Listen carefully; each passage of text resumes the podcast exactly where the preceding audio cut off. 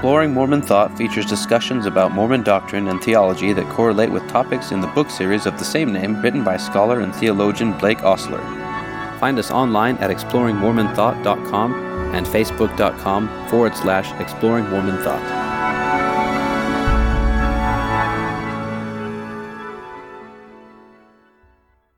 Welcome to the next episode of Exploring Mormon Thought.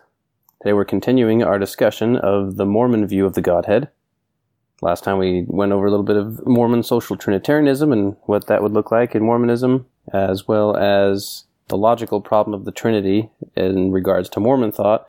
And we discussed how, as far as the logical problem of the Trinity goes, the premises are not necessarily contradictory unless you add the idea of metaphysical monotheism, which means God is of one kind, the creator, and everything else is created, and he's the only kind divine, and that throws everything else in there into contradiction with each other. So we talked about that, and we talked about how the Mormon view resolves that, because we don't put metaphysical monotheism. And now we're going to go into a section called the divine kind. And so we're talking about the kind of being that God is, and in, in the Mormon view, humans are also of the divine kind, and we're going to talk about what that means and what it what it means to be of the divine kind. And Jacob's going to talk about that. So go ahead. So you start off by saying it's clear that the key issue is what's entailed in the divine nature, or in other words, what it means to be the same kind as the Most High God. So first off, we've been using the, the word nature a lot. Now, are you distinguishing it all here with divine kind, or are, is this another way to explain it and then see how we're using the word kind in the scriptures? So I begin this discussion with looking at kind statements in the Hebrew scriptures. And the scriptures have a view of what constitutes a kind because when the animals were created in Genesis, for instance, it talks about kinds. And what it has in mind are natural kinds. That is, when we're talking about what constitutes a fish or what constitutes moving things or what constitutes the kinds of things that would be mammals. It has that kind of a notion of kind. Now, it's not a fully informed scientific notion, and exactly where we would put a platypus may be an interesting question about what constitutes a kind. But there is this notion of kind. Now, the Mormon scriptures assert in no uncertain terms, and Acts asserts in, in very clear terms, that we are, in some sense, the offspring of God. Now, I don't unpack that fully and don't intend to unpack that fully in this volume. Um, I will clarify something, and that is that I'm not asserting that there is a heavenly mother who is impregnated by a heavenly father and gives birth to a spirit child. So you would have two deity with a resurrected body who impregnates another deity who is a goddess who then has a spirit child. And exactly how, you know, that would happen and so forth would be simple speculation or even whether that's what it means to say we're offspring. I assert, however, that what it means is minimally that we are the same kind as God is in, in an analogical way to the way we would think about natural kinds whatever is essential to the divine nature is something that we participate in in potentiality. And remember, we talked about the difference between an acorn and an oak tree. And what they have in kind is precisely that they have a common DNA. Makes it easier if you have some kind of an essence like that that we can look at and say, well, we have the same DNA that God does, and that's what makes us divine. But that's not what I'm asserting is that we have the same DNA and I later in, in the chapter define what constitutes the divine nature, and we can talk about that. And so when I'm asserting that we have the divine nature and that we're of the divine kind, I'm asserting something different than we simply participate in the DNA of God. And I want to make that clear. I'm not making that assertion. I'm not denying that assertion per se, but it's not necessary to the notion that I'm presenting. Okay. Now, before we get into your definition of the divine nature, let's talk a little bit about the certain properties that a kind that is shared among the Most High God and, and subordinate gods looks like. Well, what the kind looks like is the same way that the kind water looks like. We know what water is. and I've used this analogy numerous times, but I think it's a good analogy to kind of explain. We have certain properties that are actuated when we are in a certain kind of a relationship. And what I want to assert is not that we are parts of God like an atom of oxygen and two atoms of hydrogen are parts of a water molecule. What I'm asserting is that a certain kind of glory, power, knowledge, and energy interpenetrates the persons, originating from the persons, but penetrating into the other persons and sharing fully in this interpenetration. We call that perichoresis in the last discussion. And that when that, that occurs, because we're the type of beings that we are, we transform ourselves in this relationship into something more than we are when we are considered individually.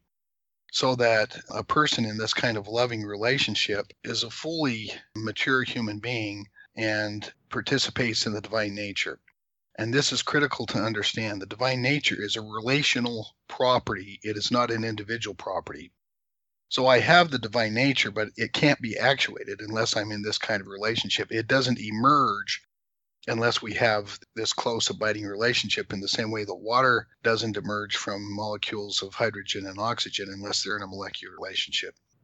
And uh, just want to read just a short bit here about what you say. Some of those properties are that when we're in that indwelling relationship, by virtue of participating in that type of relationship, we share in the glory, power, and knowledge of the one true God, the Father.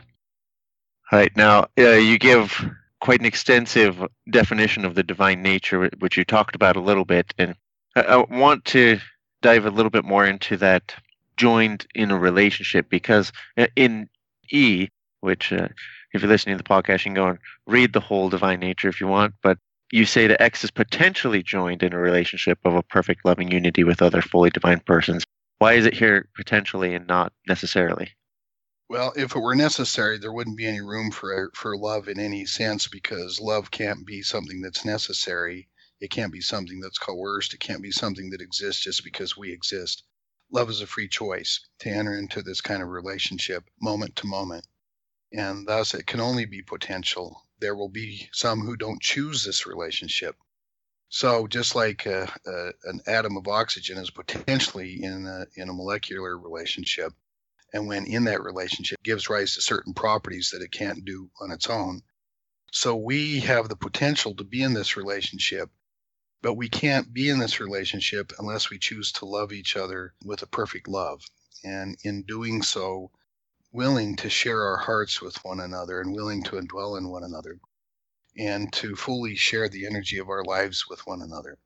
In other words, to be a divine person doesn't mean that we are in this relationship. It just means we have the capacity to be so. Okay. And I just wanted to make that distinction because later when we start talking about God meaning either just the Most High God or the three individuals in the relationship. Well, let's let's walk through the definition, and then I'll, I'll just kind of comment on each of the subparts because they're each essential. Okay, let's go ahead with uh, so divine nature. For all x, x possesses the divine nature if and only if the following properties are actualized when x is joined in indwelling unity with others of the kind divine. A. X is a person. B. X has perfect cognitive faculties and knows immediately all things that can be known. C. X can act immediately to bring about any result possible for maximal power. D. X is present to all things as the potential to act in all places whatsoever. And again, E is potentially joined in a relationship of perfect loving unity with other fully divine persons. So let me break it down. We're gonna I'm gonna break down in a minute when we define what a divine person is or what a person is. So I'm not going to fully define that right now, but what a person means is that we are of the kind human. The second part, section B, X has perfect cognitive faculties and knows immediately all things that can be known, is simply the definition of divine knowledge that I gave in volume one, the attributes of God. So that God has the kind of perfect knowledge that I defined there, but it doesn't include knowledge of the future, but only knowledge of present probabilities. Section C, X can act immediately to bring about any result possible for maximal power means that God can act in the way that I've defined maximal power, which I consider to be a coherent view of divine omnipotence. And that is to say that God has the power and he can exercise it at any place. DX is present to all things as the potential to act in all places whatsoever, which is a definition of God's omnipresence. That is, God is present to all things in the sense that he can act at all places without an intermediary. When we act, we depend on inter- intermediaries for our result. So, for instance, when I hit a cue ball, I use a stick. One cue ball hits the other, I have to use intermediaries, even if it's just minimally acting through my body, in order to bring about results in the world. God does not have to act through intermediaries. He's immediately present and can immediately realize his will at all places and E, X is joined potentially in a relationship of perfect loving unity with other divine persons. Note that the relationship is with other fully divine persons, and I made the distinction between a fully divine person and simply a divine person. A divine person is one that has the potential to be joined in this relationship, and a fully divine person is one that's actually in this relationship and therefore manifest the properties that I've just mentioned of perfect knowledge, perfect power, and perfect presence and has perfect cognitive faculties. So, what we're talking about, the fullness of divinity, and, and we'll get into this in later chapters because the fullness here is, is the Greek term pleroma used repeatedly in the New Testament. And it's a very technical term, but it is intimately tied with deification and the fullness of deity. And so I think unpacking that gives a better idea how volume one is necessary to carry on this kind of conversation and what we mean by this but that a person who participates in this kind of relationship also has these kinds of properties as a result of being in that relationship. That is, when a divine person enters into a perfectly loving relationship and becomes a fully divine person, they then have as a shared reality with the other fully divine persons an emergent property that exists in that relationship of participating fully in all of the divine attributes to the fullest extent. That is, they're a fully divine person. So when I'm saying that the divine persons, when we talk about the divine persons in the Godhead, from all eternity they have been fully divine persons, except for during the period that they kenotically empty themselves to become human. The Father has done it according to Joseph Smith, the Son has done it according to the New Testament, and according to Joseph Smith, the Holy Ghost will one day become mortal. And during the time that they are mortal, they are not fully divine but they are divine persons. That is, they participate in the divine nature because they have all of the essential properties of being of the kind divine. They simply haven't realized the capacities and fullness of that nature in the same way that an acorn hasn't actuated and fully realized the potential of being a fully grown oak tree. That's a bad analogy to this extent. It's not like if we just if you just water us and feed us and fertilize us, we're going to grow into fully divine persons and be gods. That's not how that works. It works by making a free choice to fully love one another. And the purpose of this life has been set up by our Father as one with each of the divine persons in the Godhead to create a plan whereby he, He'll give us commandments that teach us how to love one another in a way that we are prepared to enter in fully into this relationship so that we can be and fully participate in everything that they are and have. And so that's that's what I'm talking about in terms of what it means to have a, a divine nature.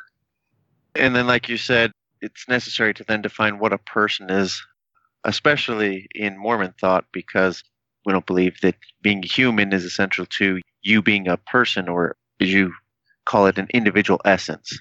There's kind of this thought of before we were spirit children of Heavenly Father, and then some have even taken, well, even before that, we were some sort of intelligence. And some say, you know, maybe what, what exactly was that? We don't know. Maybe just some sort of, you know, intelligent matter that God then somehow spiritually begot us. As we've talked about before, that uh, is not something Joseph Smith ever taught. But you begin to unpack this and say, okay, let's let's define what a person as an individual essence is. All right, I'll go ahead and uh, read that like we did with the divine nature, and then you can make comments and expand. For an individual essence, for all x, x is a person if and only if a x has cognitive and conative faculties, b X is potentially conscious and self determining if fully mature. And C, X exists of ontological necessity as an instantiated individual essence from all eternity. D, X is eternally related to others who are persons. And E, X instantiates the divine nature. So, when we talk about divine persons, it's necessary to define what a person is. The big divide between the Latin Trinity and the social Trinitarians is that when Latin Trinitarians talk about persons, they fudge on the word persons from our perspective. That is, we have a modern definition of what a person is, and a person is a human being who has cognitive and conative faculties. And by that, what I mean is cognitive faculties are the ability to reason, the ability to be aware of oneself and others, and all the cognitive faculties that we have. Conative faculties are, are faculties of emotion, value assessment, and so forth. Now, I want to point out we have these faculties, but having a faculty doesn't mean that we're fully prepared to use it. And here's one of the things I want to keep in mind. Keep in mind a six month old baby who is certainly a person, they have cognitive and conative faculties, but they are not fully developed. X is potentially conscious and self determining and fully mature is the same thing.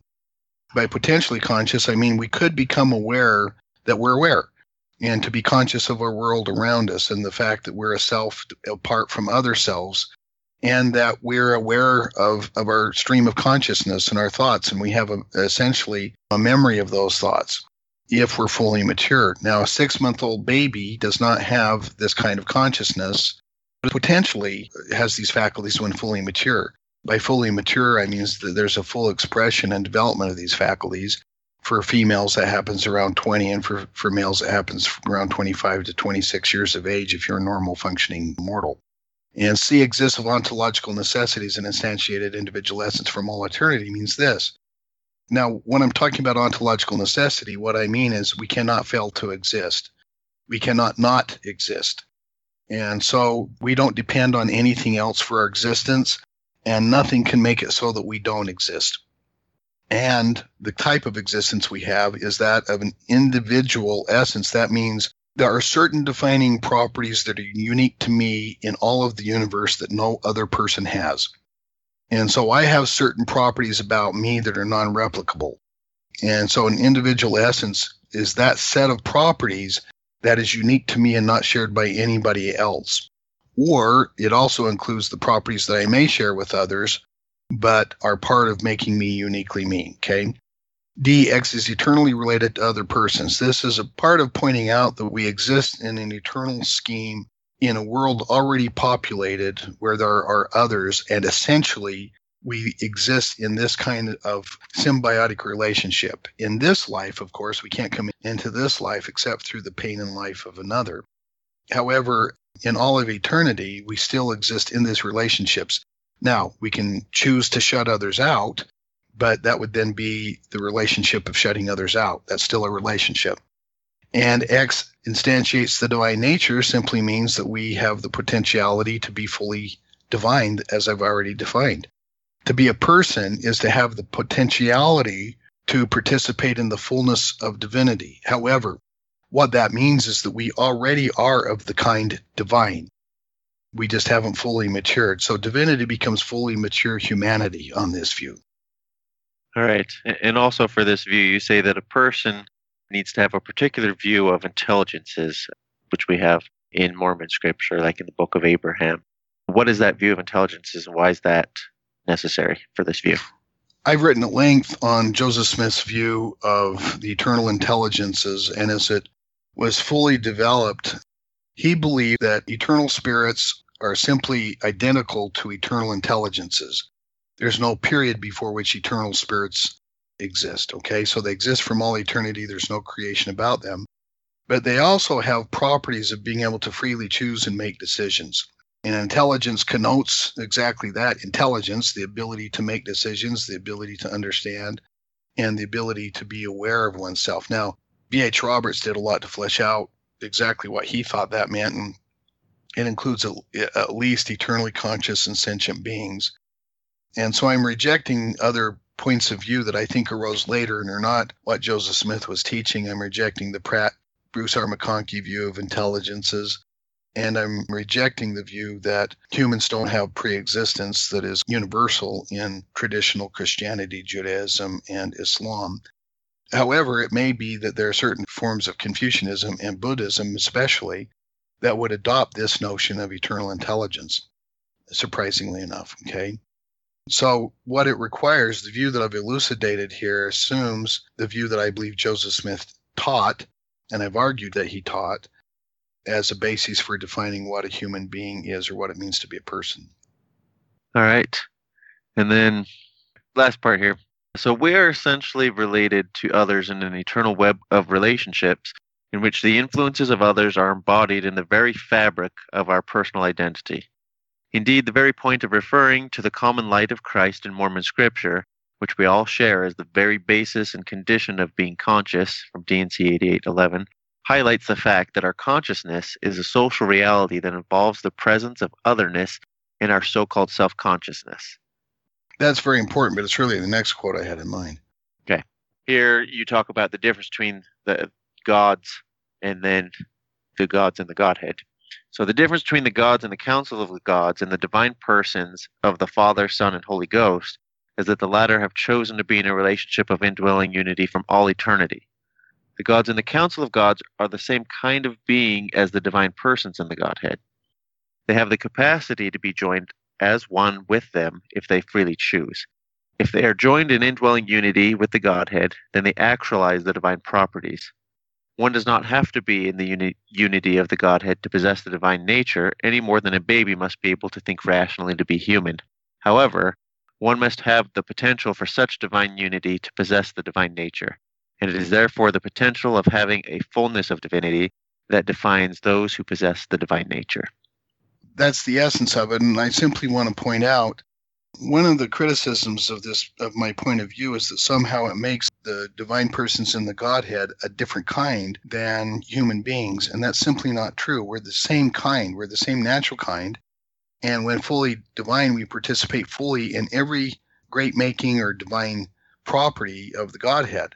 And as fully as each of the members of the godhead now each of the divine persons so there's nothing that we're lacking at all in terms of being different than they are. We don't we aren't the, a different kind and we don't have a different potential to be something different than they do. And what they are is what they're inviting us to be.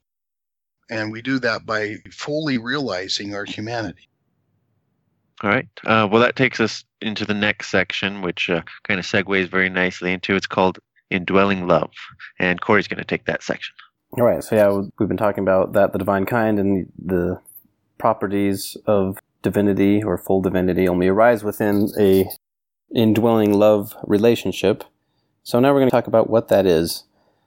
So I'll start out with this, well, just overview. We're, a few quotes, we're going to talk about it, and then you kind of go over where you get this based on the Mormon scriptures. Like, where are you getting these ideas from as something that's valid to your argument? So, first off, you start out the properties of godliness or the divine nature are realized when a person who possesses the divine nature are joined as one in a relationship of loving indwelling unity. And you give an analogy, it's like a light bulb in the presence of a power source. The light bulb is potentially a source of light, and this potentiality is realized when it enters into a certain relation with the power source. So it is with the divine persons. The potentiality for divinity is realized by accepting the divine light into one's very soul and being. They become actualized by participating in the divine light that proceeds from the presence of God to fill them. When a person is filled with the light from God, the properties of the divine nature that are possessed in potentiality are actualized, and they then also become a source of the divine light. Thus, the divine persons actualize their divine potential when they share their light with each other. Well, question, I guess, right off the bat. So, I mean, I understand this is just an analogy, but as you mentioned, people have criticized your view saying they're two different things. And I, you know, I, I won't say that the argument that they're two different kinds has any validity, but here use an analogy saying God is a power source and we are something that uses the power. Those are two very different things. I mean, I, I guess this is just an analogy, so I can't really criticize the particulars of it, but when you put it like that, it does kind of make it sound like a light bulb is never going to be the source of electricity. It will always only be a receptor and can never produce its own light. That's a strange conclusion when I expressly state that when they actualize their potential, they, quote, also become a source of divine light, unquote. Okay. You know, they, they become everything that the Father is. Let me use another analogy. We're all pieces of iron. We are potentially magnetized. When we enter into relation with a magnetized piece of iron, we, we become magnetized and share fully in the magnetism. In fact, it's not a bad analogy either for what it means to be perichoretically joined in unity. That is to say that we become one and we indwell in each other.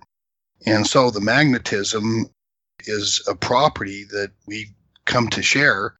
We're as much a magnet as the first magnet when we become magnetized. And we can then magnetize other pieces of iron as well. So you could think of God the Father as being a magnet who then passes his magnetism along to others. That, by the way, this is a medieval analogy used by some in the Orthodox tradition, so I can't take full credit for it, but it's a pretty good analogy. It is. Okay. And that makes sense. And I, I don't know, we've talked about that last time, kind of where the first magnetism would have arisen from, but if you say it's eternal, we can just go off that for now. Magnetism's an eternal property that iron just happens to have. It has the potential to become magnetized, and magnetism is just, you know, you might say that's one of the basic forces of the universe. So there you have it. Well, at least in this universe that we know of. All right. So now we're going to, like I said, go over the some different Mormon scriptures where you're kind of using as your sources for some of this idea. And, and I like that. I mean, all of your stuff, I don't always include it in the podcast, but you know, you usually back it up with scriptures. And now we're just going to kind of go over that because a lot of people are like, oh, you know, this is what makes it not necessarily you know you're not just making stuff up you're getting this from the scriptures and then interpreting it, the, it to the best of your ability anyway so the mormon scriptures are unique in that they identify the three divine persons as one god who are in each other the references in the mormon canon are clear on this point so i'm going to go over a few of them so in 2 nephi 31.21 the part that's relevant says the true doctrine of christ and the only true doctrine of the father and the son and the Holy Ghost, which is one God without end. So that's they're referring to them as one God there. Yeah, and what's important there is the singular verb form is. Joseph Smith went through and changed a lot of the verb forms where it said is to are, but this one he left unchanged, and so it says which is one God, which is a very interesting verb form in English. I agree. All right, the next one is from Doctrine and Covenants, section 20, verse 28. And the part that we're talking about here says, which Father, Son, and Holy Ghost are one God, infinite and eternal without end. So again, he's conflating three of them as one God, three of them being one. This next one is from Doctrine and Covenants, section 50, verse 43. says, And the Father and I are one. Uh, this is obviously Christ talking. I am in the Father, and the Father in me, and inasmuch as ye received me, ye are in me, and I in you. So that's a very important one, just for pointing out that when we enter into that divine relationship, we'll be one as well, at least in whatever sense that they're talking about here, that which is why we're even talking about this. So next, third Nephi, chapter 9, verse 15. Behold, I am Jesus Christ, the Son of God. I created the heavens and the earth, and all things that in them are. I was with the Father from the beginning. I am in the Father, and the Father in me and in me hath the Father glorified his name. So that I think is a example of the perichoresis that you talked about of them being in, you know, this indwelling in one another. Next, third Nephi eleven twenty seven. The Father and the Son and the Holy Ghost are one, and I am in the Father and the Father in me, and the Father and I are one. So kind of the same thing, just stating that again. Apparently, third Nephi is a gold mine for that because chapter 11, verse 36 has another, the end of it says, For the Father and I and the Holy Ghost are one. Next, Mormon, chapter 7, verse 7 Unto the Father, and unto the Son, and unto the Holy Ghost, which are one God. So, these texts suggest two rather clear implications. First, the word God is ambiguous in the sense that the one God can mean either the Father alone, or the Father, Son, and the Holy Ghost united as one God. And another implication is that the unity of the three divine persons is a divine indwelling where they are actually one in each other. I'd point out a third, and that's that they have been one from all eternity, from the very beginning, meaning it's beginningless. And so the eternity of the divine unity is also expressed in these scriptures. And then I wrote some random questions here. Hopefully they still make sense. So let me just read this and then if I need to restate it, I will. So, other than the fact that the scriptures seem to say that it's essential that this divine relationship is eternal, meaning, you know, like we are one God from eternity, logically, though, does this relationship have to be eternal? I ask that because if not, then potentially this relationship of indwelling love among these three beings could have sprung into existence at some point, and it wouldn't really change anything as long as it was long enough ago that the universe as we know it didn't exist. No, obviously it's not essential that they be in this relationship because relationships can't be essential. It can't be the fact that I choose to love another person in the same way that a circle is round. So a circle is essentially round. That's what it means to be a circle, but we are not essentially loving. We choose to be loving, so it could be otherwise. So it's possible that they would not have loved each other this way from all eternity. And it's not logically required. The basis for believing that they have been in this loving relationship from all eternity is the same reason to believe that there are three in the Godhead, and the same reason to believe, in fact, that there's even a God, and that is as the scriptures say so. God has revealed it that way. And I adopt the view that I think is consistent with the lectures on faith that the only basis for knowing about God and believing about God are personal disclosures and revelation. And so for me, that's a sufficient basis, but the fact is it could have been otherwise. Okay.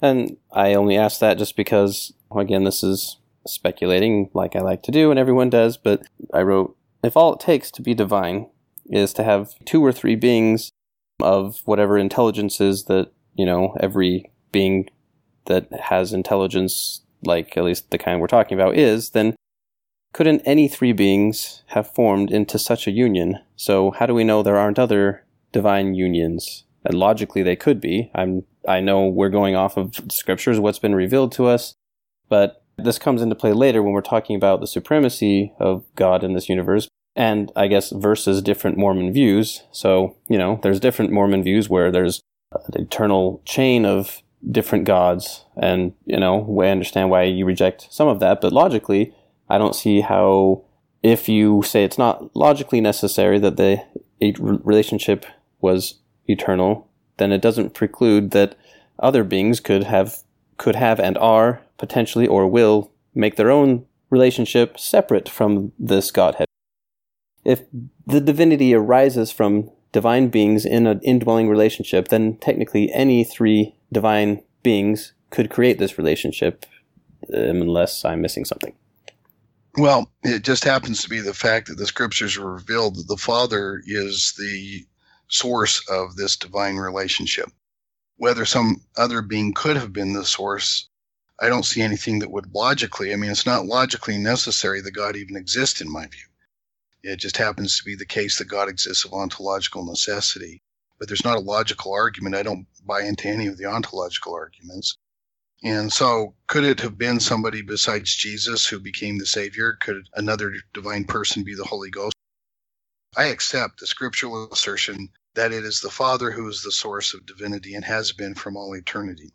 It just happens to be a matter of fact, just the way that the universe exists is a matter of fact but it's not logically necessary. But then there are a lot of things that aren't logically necessary and just happen to be matters of fact. I would say the same thing about intelligences. There's not some argument that show that we exist of logical necessity. That's not to say that we don't exist of ontological necessity in the way that I've defined it. Nothing else causes us to exist. Nothing can cause us to cease to exist, and we don't depend on anything else for existence. That means the eternal existence of intelligences is eternal. That's the definition. But there's no logical proof of that it just happens to be the case that we exist.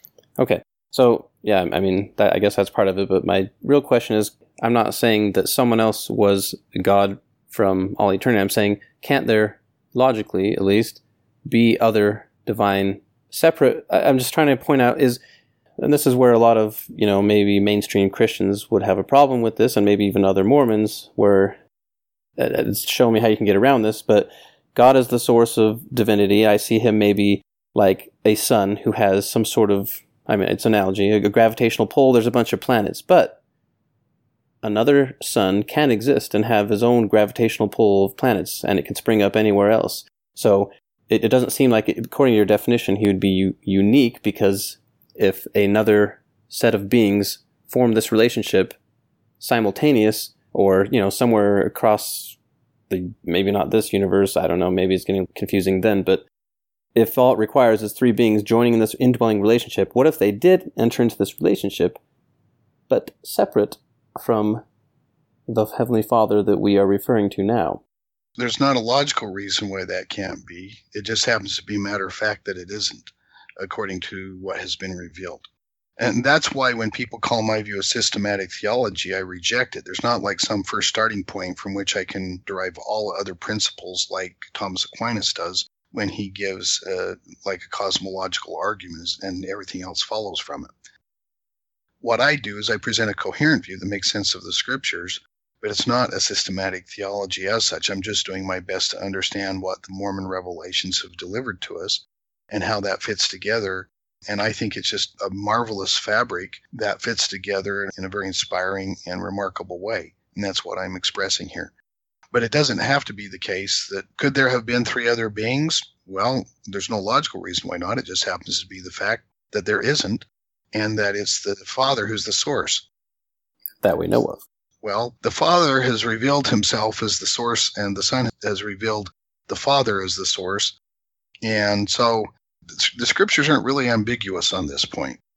All glory is given to the Father, and there isn't outside of this Godhead, there aren't any other gods except for those who are in a divine relationship with this Godhead, which has been divine from all eternity. And so, you know, it just happens to be a matter of revealed truth that this is the case. I don't have an argument suggesting that it couldn't be otherwise. I have an argument saying that that's not good exegetical analysis. Okay. I just ask, I guess, because I'm getting at is is God the source of divinity, or is divinity something emergent from the type of being that God is? And it could, it, I don't know, you know what I'm saying? Like it could be someone else at the same time. Like let's say at the other end of the universe is beyond whatever God has, and even within what He has control. There, what if there's another Godhead? I think the best way to express it is to say that the kind of individual essence that the Father is, is to be the source, is just a part of who the Father is. And so it's just that it's unique to Him and all the universe to be the source of this kind of a divine relationship. And there are two others who, from all eternity, have chosen to be in that kind of relationship with the Father. Could have the Father chosen another divine being to be the Savior? possibly the Holy Ghost, but the scripture suggests that there are unique properties that are unique to Jesus Christ that make him either the ideal candidate or the necessary candidate to be the Savior. And so there can't be another Savior. There has to be this particular Savior, and if he doesn't pull it off, we're all lost. More glory to him for doing it, that kind of thing. So in the past, you've said that the reason that God is God now and that we aren't is because he from all eternity, I guess it doesn't matter from all eternity, but right now he has chosen to be in this indwelling relationship, and that's where his divinity comes from. And the reason we're not divine is because we're not doing that. I guess I'm just asking. I'm trying to lead you along to get out of the criticisms against your view, because if there is something unique about the Heavenly Father and that only He could have done it, then I don't see how you can say that it just happens that, or like He only is divine because He chose to be in a relationship, because now it seems He's only divine because He happens to be different than everyone else. I don't see that as being true at all. It may be that only Einstein had the capacity to come up with the theory of relativity. Certainly, the time he did it, that's true. That doesn't make him different from us or a different human being. The fact that the Father has this particular individual essence that makes him the source of divinity doesn't mean that he's the only one who can participate in, in the fullness of divinity or that he's a different kind. It's just the unique property that he had to be able to love others so fully that they could fully share in everything that he is. We all have these kinds of unique capacities, and it doesn't make us any less human that we have this kind of uniqueness. Um, and then, last question before we move on is, and I've asked this before, but so now that we've cleared that, so when we share in this divine nature, are we joining? Well, I we ha- I don't know. We kind of have to define what the Godhead is, and then can we join in what is referred to as the Godhead, or are we only joining in to divinity in your view? Well, it's semantic. The Godhead happens to be the three divine persons that are defined as the Godhead and referred as the Godhead in Scripture. Could we say that there's a, an identical sense in which we're all part of the Godhead? And the answer is yes. There is an identical sense in which we fully participate in the fullness of divinity to become everything that the divine persons are. Does that mean we become part of the Godhead? It means we fully participate in the divine nature. The Godhead is a different matter. The Godhead are those to whom we give honor and glory because they have demonstrated through their love the ability that we have to share fully with them in everything that they are. And it's due to their action, not ours. It's due to them that we have the possibility to realize our potential. And so we owe them honor and recognize their authority, and we'll always give them the full glory, just out of sheer gratitude and love for them. So the difference again is is one of precedence of honor, not precedence of ontological status or precedence of you know fullness of divinity and that kind of judgment. Okay, and I guess this brings it home. So we talked about throughout the first chapters how these ascension narratives where a person is exalted and they are said to sit on the right hand of God. And you have kingship monotheism where God is a king. No, so we see, you know, let's take it the earthly analogy of a king. A king is a human. Humans are humans. The king happens to have power given to him by, I mean, you know, in reality, it's given to him by the other beings who honor him as the leader because they see his superior, hopefully, intelligence and leading abilities and someone that inspires. Maybe that, you know, maybe it's more of a democratic thing. You'd have to elect someone like that rather than just taking power. But you know, somehow there's this you recognize that they're the same kind as you, but above you in certain respects. Not above, but like you know, they have superior. That I mean, we just say God is more intelligent than they all, meaning you recognize He has something more realized than you do. And then I've again I use the analogy a lot of like a karate sensei and then a student. his superior. So when you and I get, I think we'll probably get into this in later chapters, but the question is when you see humans participating in the divine nature or being brought into this indwelling, loving relationship with God, are we then co equal with God as far as joining Him as like a co king? Or are we always this word that you use that I think another, it's kind of a trigger word for people that are criticizing you is subordinate. If we're always subordinate to someone, then it seems to contradict another thing that you've been trying to develop that God wants true peers. And when I picture peers, I picture more maybe a democratic council or judges where maybe there is a leader, but he only leads the discussion and keeps order rather than having more power necessarily. Everyone has equal power because they have an equal say in things.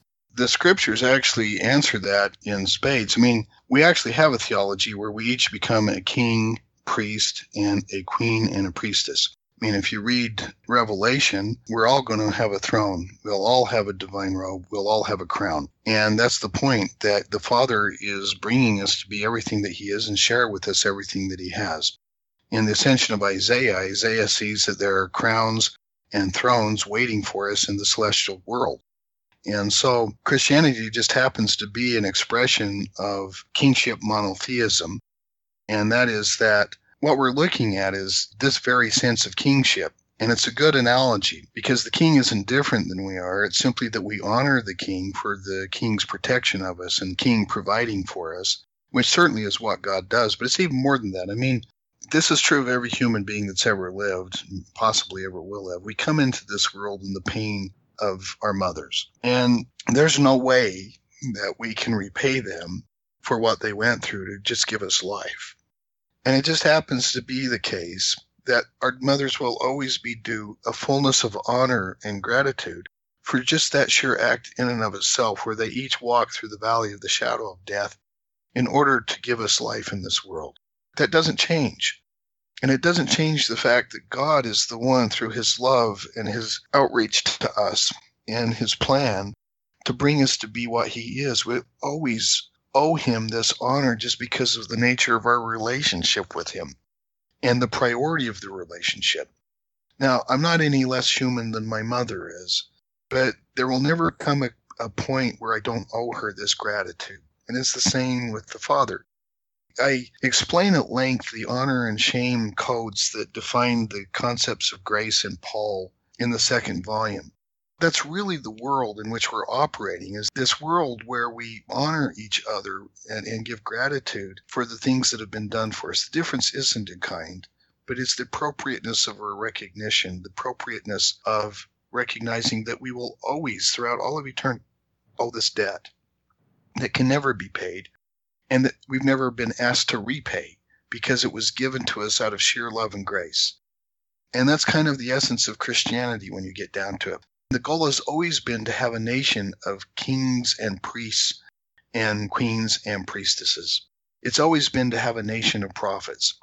It's always been to bring us to be everything that God is. The essence of Christianity is that through Christ, we become fully what the Father is because he has made it possible for us to do that through his suffering. That means that through all eternity, we'll owe him gratitude and honor for what he did. And so that's really the kind of judgment that we're dealing with here. It's a different kind of judgment than a logical assertion that somehow, you know, if, if you're talking about Catholic or Protestant theology, God is just a very different kind of being than we are. No matter how much we grow, we'll never be anything like God at all. We couldn't even aspire to it. God can't be anything like a human being at all. But the very essence of Christianity is that God became a human being and shared everything that we are so that we could share everything that he is. And so, what I want to assert is that Joseph Smith's revelations give us incredible insights into the meaning of the world and teachings of, of Jesus Christ in the Old Testament. But this model of the Godhead, where love is really what God is and what he's invited us to share in, is really the most motivating, the most worthwhile, the most valuable thing potentially even that we can conceive in the universe. That's why it's worthy of our pondering and thought and motivation. To me, this is the, the most motivating thing possible. We just happen to be the kind of beings, there's nothing logical about this, there's no logical proof of it.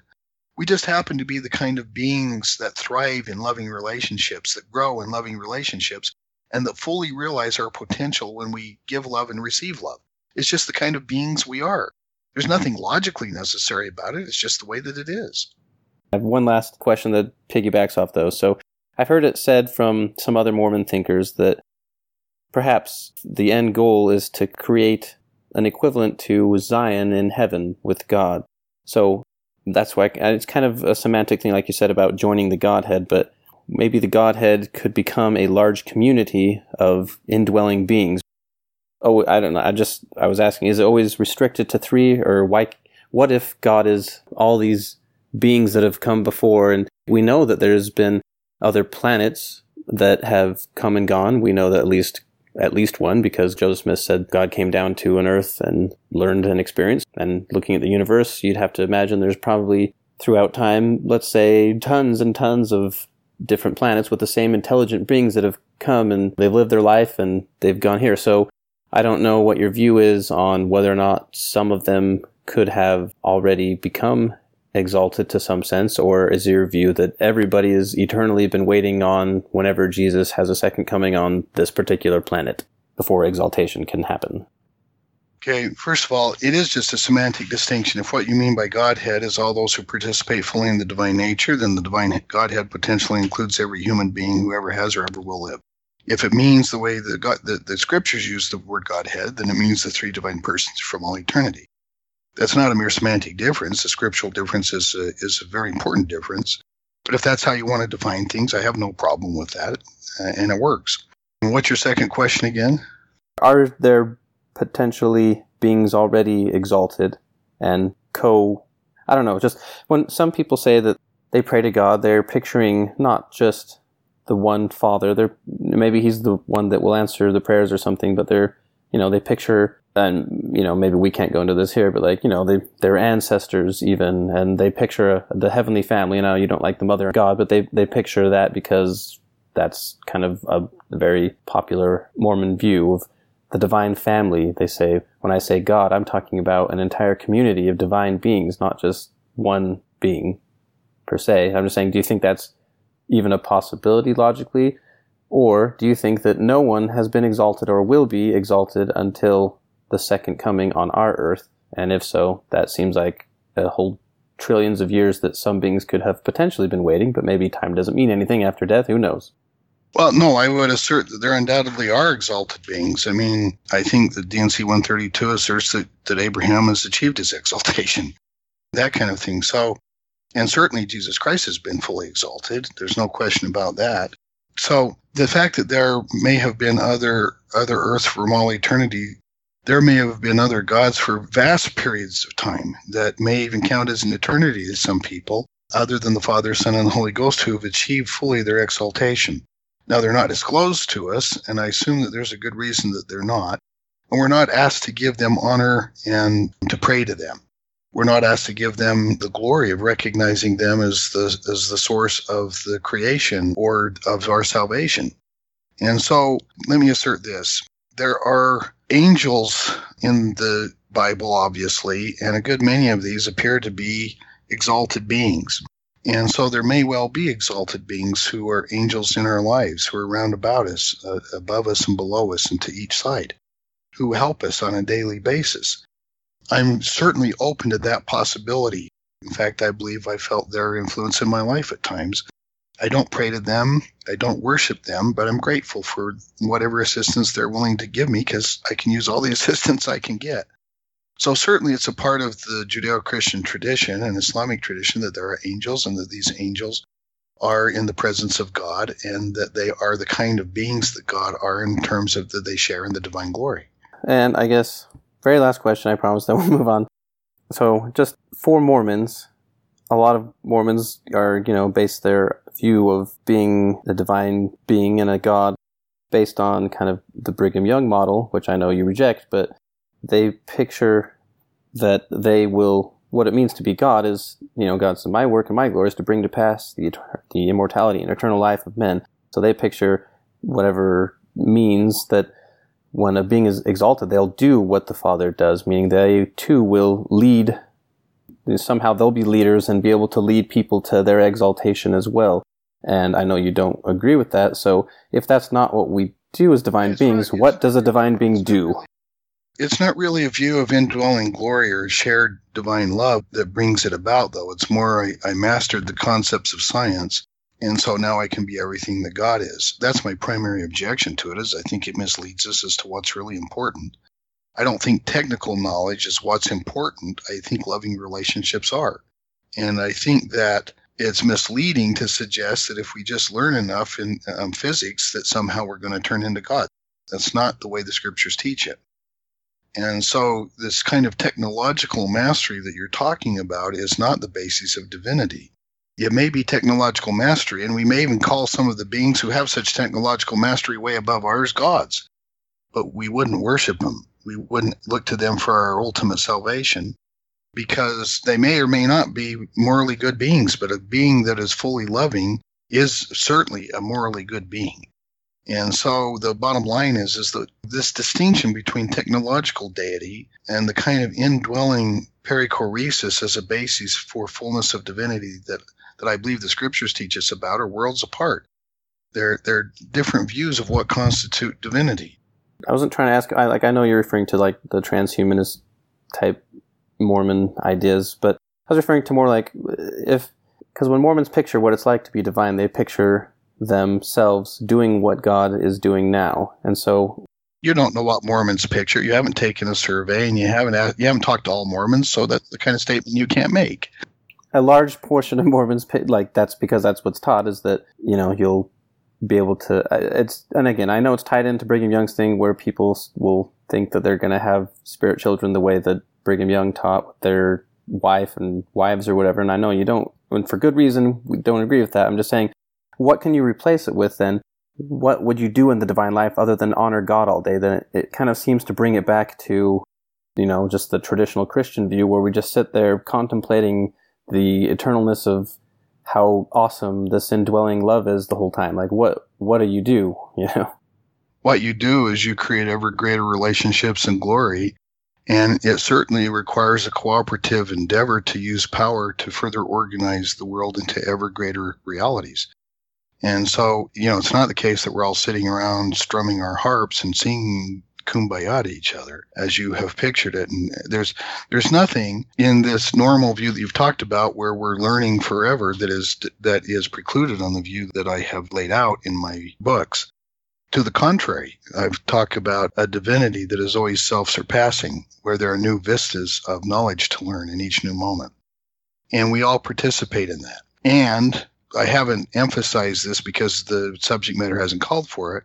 But if we started talking about the uniqueness of, of what we are in our individual essences, we all have a unique contribution to make.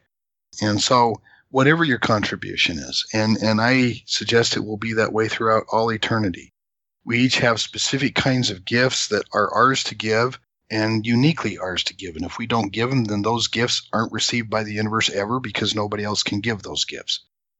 And so there is an individual uniqueness that I haven't addressed or focused upon, but any discussion of eternal intelligences that flesh that out fully would have to address that and express that uniqueness. And so the notion that, you know, all we're doing is sitting around singing hymns to each other for eternity is just not an accurate view. Certainly not on the view I'm presenting. Okay, great. Well, I just wanted to clarify that. Next, we're going to kind of talk about what it is to have the ontological nature of personal existence. And we can be short on that, but I just wanted to have us go over that. So, Jacob, if you'd kind of take the lead on that one, if you're still there. Like you said, it'll be pretty quick. It's pretty much just defining what we're talking about by ontological necessity and then distinguishing that from consequent necessity. So you say if something has always existed and will always exist without being caused by anything else, and if nothing else can cause it to cease to exist, then it exists of what I call ontological necessity. Each of the divine persons, like all personal intelligences, exists because it is their nature to exist from all eternity without beginning and without creation. Do you want to expand on that at all, or is it pretty self explanatory? Yeah, I mean, all it really means is we don't depend on anyone else for our existence, and nothing can make it so that we cease to exist because our very nature is to exist. That's what I figured. Uh, so now on to what you call consequent necessity. You say, if something is caused to exist by another, but has always existed and will always exist because an ontologically necessary being always actively causes it to exist, then exists of what I shall call consequent necessity. The Godhead exists because of consequent necessity. Yeah, so what I'm I'm just defining that the existence of the Godhead is not ontologically necessary. It's the result of ontologically necessary beings from all eternity actively causing it to exist. I would point out something else. Nothing outside of the Godhead, nothing outside of the persons who are in this divine unity could cause them to cease to be in this unity. They don't have the power to do it because the power remember the power of maximal power arises from being in this relationship and nobody outside that relationship could have the property of maximal power so no being outside of this relationship has the capacity or power to cause it to cease to exist and that's another sense in which it exists of consequent necessity because the beings that cause it to exist have the power to always cause it to exist and there's no other power that could cause it to cease to exist all right and that you said pretty short section, so we'll move from that on to the next section, which uh, Corey will take. All right, so this next section is called the scriptural argument for Yahweh's kind uniqueness. And what you do here is you are talking about the view of a scholar named Michael Heiser, and I kind of re- I referred to him back at the beginning of when we were talking about this book, just because he's actually, as far as the Mormon view goes, he's actually quite friendly to it overall, though he kind of pulls back into kind of his own preconceived notion. So he's so close, but then he still puts on, you know, kind of a conservative Christian view spin on it, which we're going to talk about. Well, he has to. I mean, if somebody says, well, your, view is just the Mormon view, that would be a sufficient reductio ad absurdum or, or reduction to absurdity of his view to reject it. This is an uncharitable way of addressing something because it's just saying it's being guilty by association. And he doesn't want to be guilty by association with Mormons. No Christian wants to be guilty by association with Mormons. But it's a very bad position to take just because one doesn't want to say, well, yeah, I have a Mormon position, but they have to say, no, my position's not Mormon. I wouldn't have anything to do with those schlocks. Everybody knows they're not Christian. Well, anyway, he's a very smart guy. He has some books out I recommend them. As, as, far as his biblical scholarship goes, it's pretty spot on when he starts talking about ontology of God, maybe a little off in our view. But anyway, the particular argument we're talking about here is his view of Yahweh being a unique kind. And again, this refers back to what we talked about as metaphysical monotheism, which, you know, if you go over it, you could understand that that view did not arise until hundreds of years after Christ. Maybe some people had something like that of view, but to bring it into the view of the text of the Old Testament, not really something that can be justified. Anyway, he tries. So he says Michael Heiser concludes.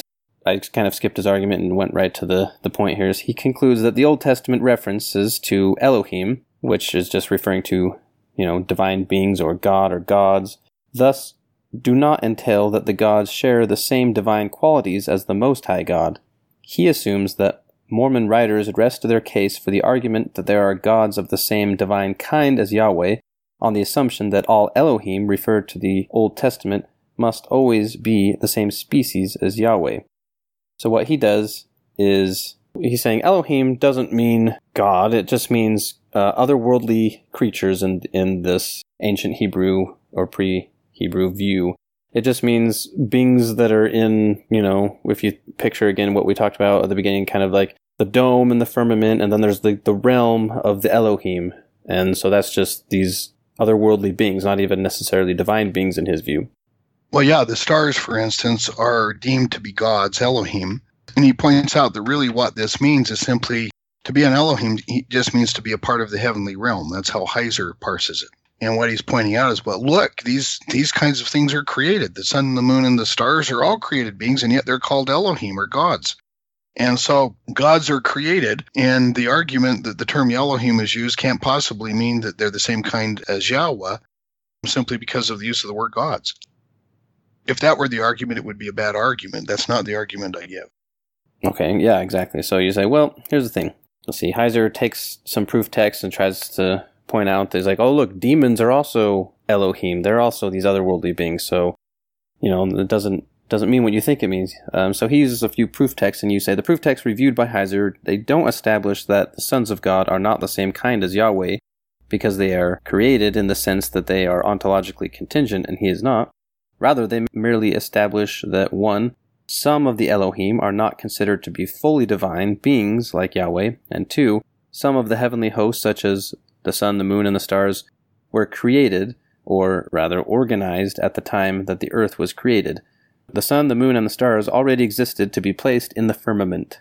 They are created only in the sense that they are organized by taking pre existing heavenly hosts and placing them in their order in the firmament. I don't know, he might have backed off this view some since then, just because even in, from what I have read of him, he points out quite vehemently that creation was from chaos or, you know, from, I don't know he doesn't say pre existing matter like Mormons would say, but he does point out that it's not from nothing. So to say that he created the other gods from nothing, or any other Elohim and the sun and the moon from nothing, that's not what he has later confirmed. So it's interesting. Any comment on that?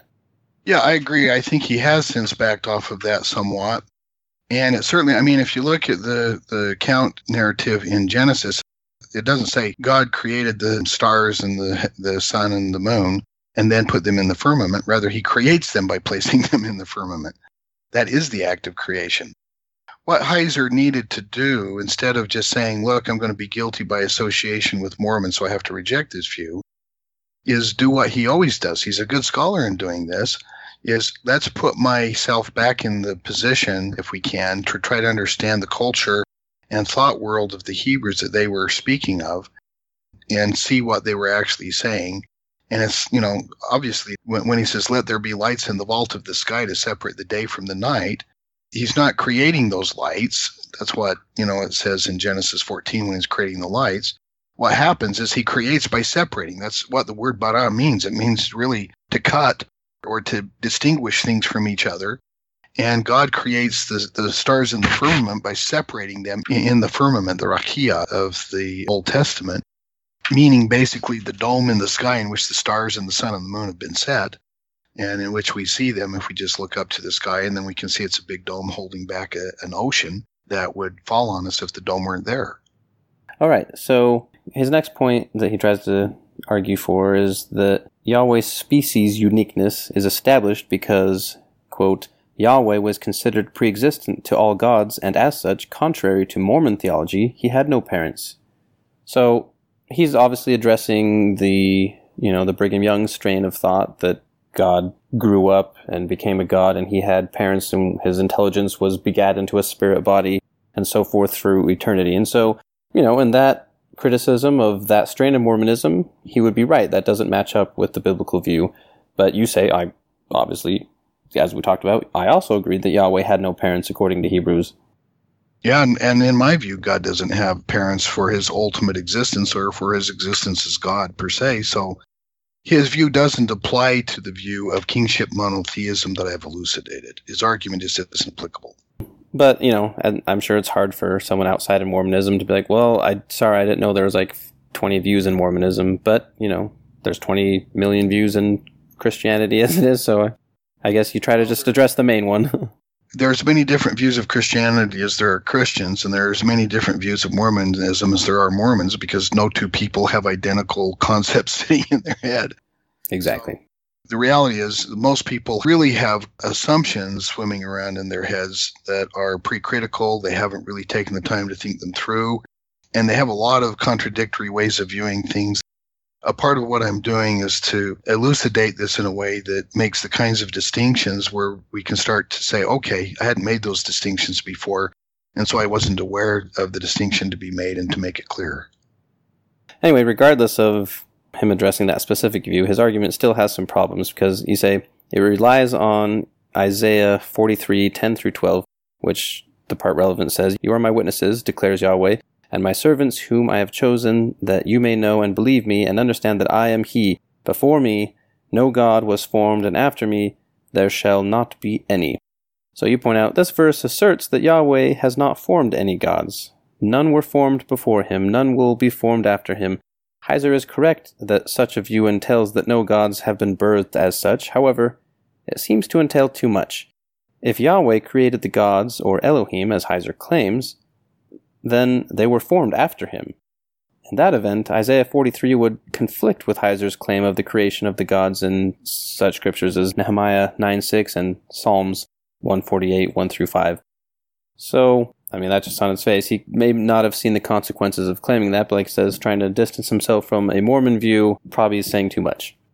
Clearly, he doesn't want to deny that there are other gods. He's he's written a lot about there being gods in the council of the gods and that there were a number of other beings considered to be gods in the Old Testament. So we can't say this kind of a thing. Clearly, this is a statement by Yahweh of his uniqueness and glory and his preeminent position. It's kind of the hyperbole that we see when Yahweh declares that the other gods are nothing, they don't exist, just like the other city states that are, are not Israel don't exist and they're nothing. But clearly, there were other city states besides Israel. So you know, it's the kind of hyperbole we get in the New Testament when we're saying that Yahweh is incomparable. Yeah, and he even in his videos, I I posted some. He points out that very thing that you know, like, oh, they use hyperbole all the time. It doesn't mean there's no other nations other than Israel. It means that there Israel is superior, and same with God. There's not that there's no other gods. It's just that he is the preeminent superior one. Anyway, he has some more arguments. Uh, we'll just go over them real quick. You say Heiser's third and fourth arguments assert essentially that Yahweh is species unique because he has authority that the other Elohim don't have. Heiser asserts that the species uniqueness is suggested by the fact that Yahweh has power to strip the other gods of their immortality, which is a scriptural reference. But you point out very deftly, I would say, that any of those premises don't warrant the conclusion that Yahweh would be species unique where you kind of compare it to an army general and his authority. You know, an army general is a human, and his soldiers are also humans, but he has power and authority over them, and he can strip them of their being a soldier or any authority that they have, and that definitely doesn't make him species unique. So there you go. Yeah, it's just a bad argument on Heiser's part at that time. Okay, and then last thing here you say In the book of Abraham, Jehovah's authority to organize the gods in the heavenly council and give them commands arises from the fact that, quote, I am the Lord thy God, I am more intelligent than they all, which is from Abraham 3.19.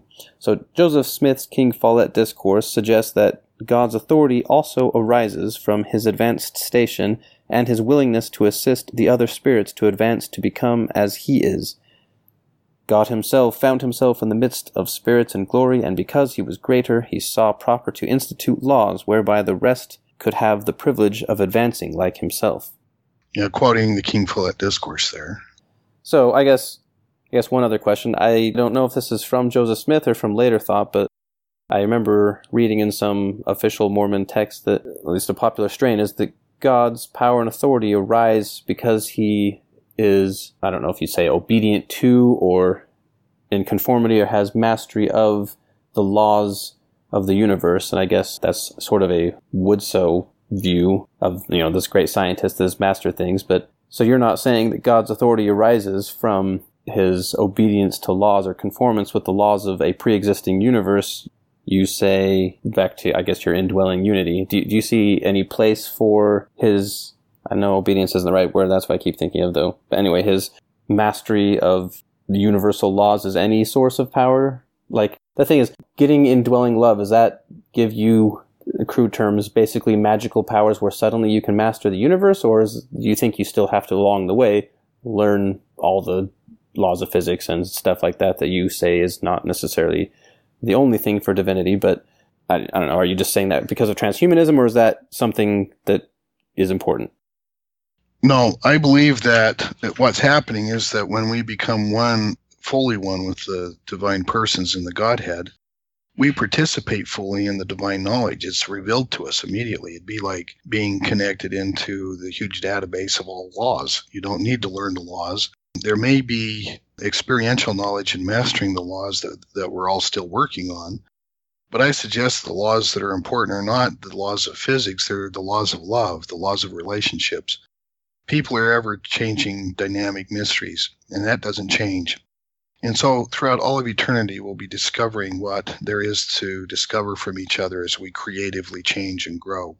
I've been married to my wife now for a month shy of, of 39 years, and she's a complete mystery to me. Not in the, I, I can complete most of her sentences. I don't mean to say I don't know her, but because she's a dynamic, growing, interesting person, I'm constantly amazed at the new depth that I find in her and the new insights that she brings to my life. And I suspect that it's that way forever. With, And, and you know, take and multiply that to the to the infinitieth power with God. Forever, we will be learning about each other. And the laws that are relevant as we grow are, are the laws of learning to increase our capacity for joy, of learning to increase our capacity for demonstrating love and being loving. And certainly mastery you know, I, I always picture God up there. There are billions and billions, trillions of, of planets and stars out there.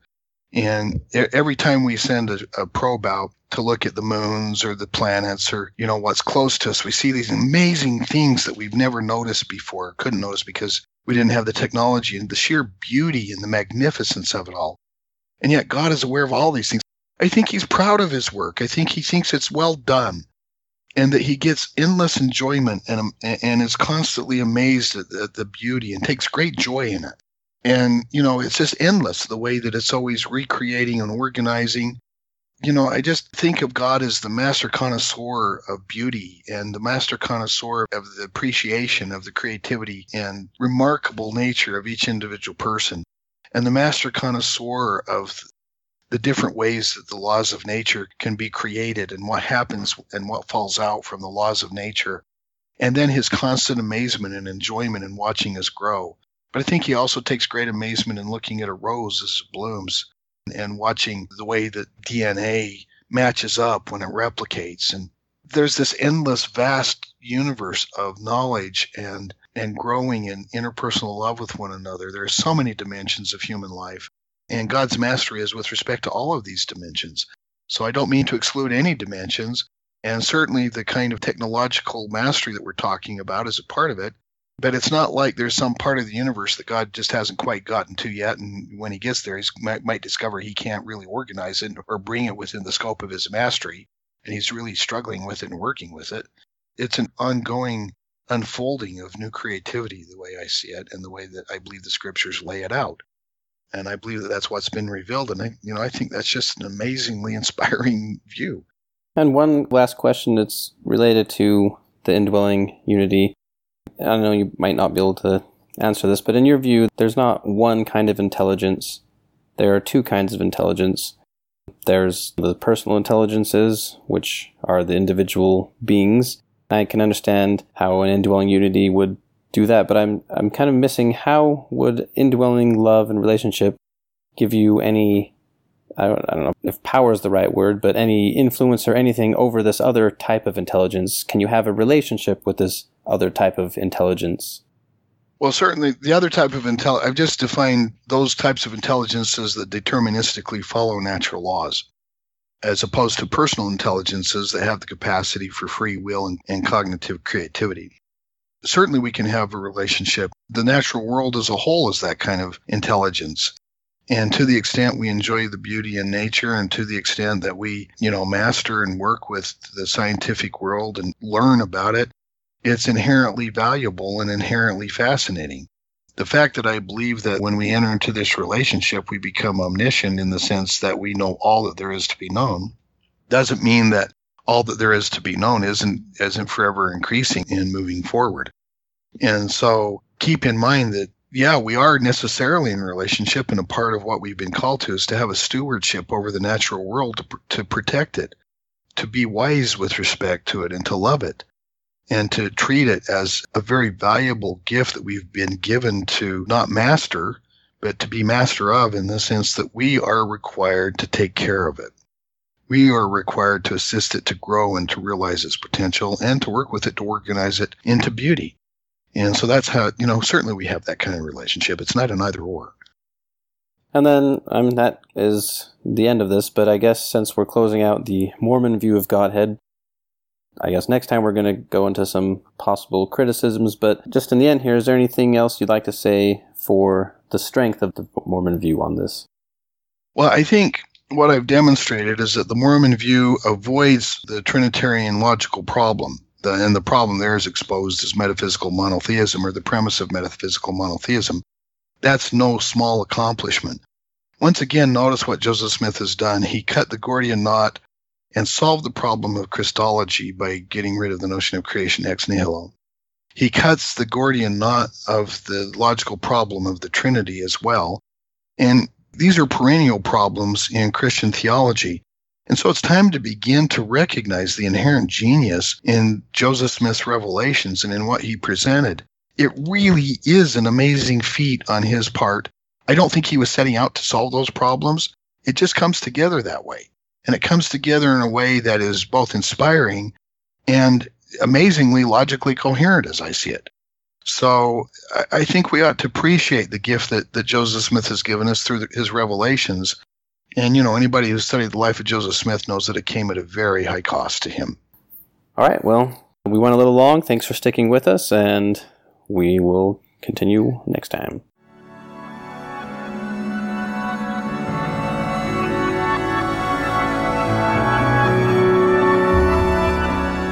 Thank you for joining us.